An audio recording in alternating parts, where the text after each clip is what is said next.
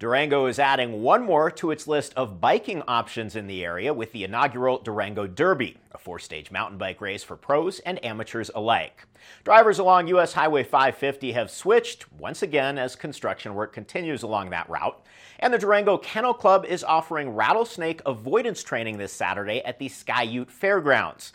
Make sure to fuel up at the 76th Kiwanis Pancake Day on the way. You're watching the local news roundup brought to you by Happy Pappy's Pizza and Wings and Kroeger's Ace Hardware. I'm Connor Shreve.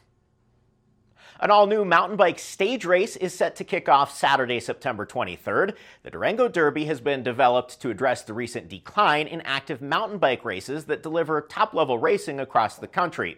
It features four stages, showcasing Durango's in town single track for a total of 44 miles of racing.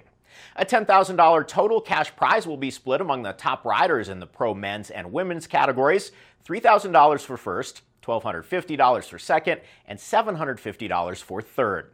Registration will be open until the event, and pros and amateurs alike are encouraged to enter solo or in teams of up to four.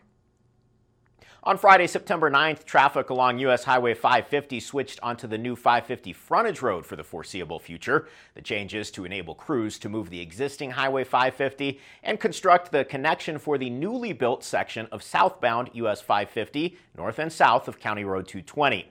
With construction still in place, make sure to abide by posted speed limits and directions during the construction process. Hiking in the Southwest means encountering all sorts of wildlife some less friendly than others. Durango Kennel Club is offering rattlesnake avoidance training this Saturday, September 16th, to help keep your dogs safe while exploring. Led by professional dog trainer Terry Chandler, dogs will learn how to identify rattlesnakes by scent, sound, and sight, and know to avoid them. With more than 30 years of experience, Chandler uses live snakes to introduce dogs in a controlled setting with the use of an e-collar to simulate a snake bite to reinforce the lesson. The cost of the training is $100 and is not a regular class offering, so make sure to take advantage to save vet bills of over $300. The Kiwanis Club of Durango invites you to join them for the 76th Pancake Breakfast this Saturday from 8 a.m. to 7 p.m. All you can eat ham, pancakes, eggs, the works. All proceeds go to support programs in the Durango community that supports families and children. Tickets are available online at the Kiwanis website. Children 12 and under eat free.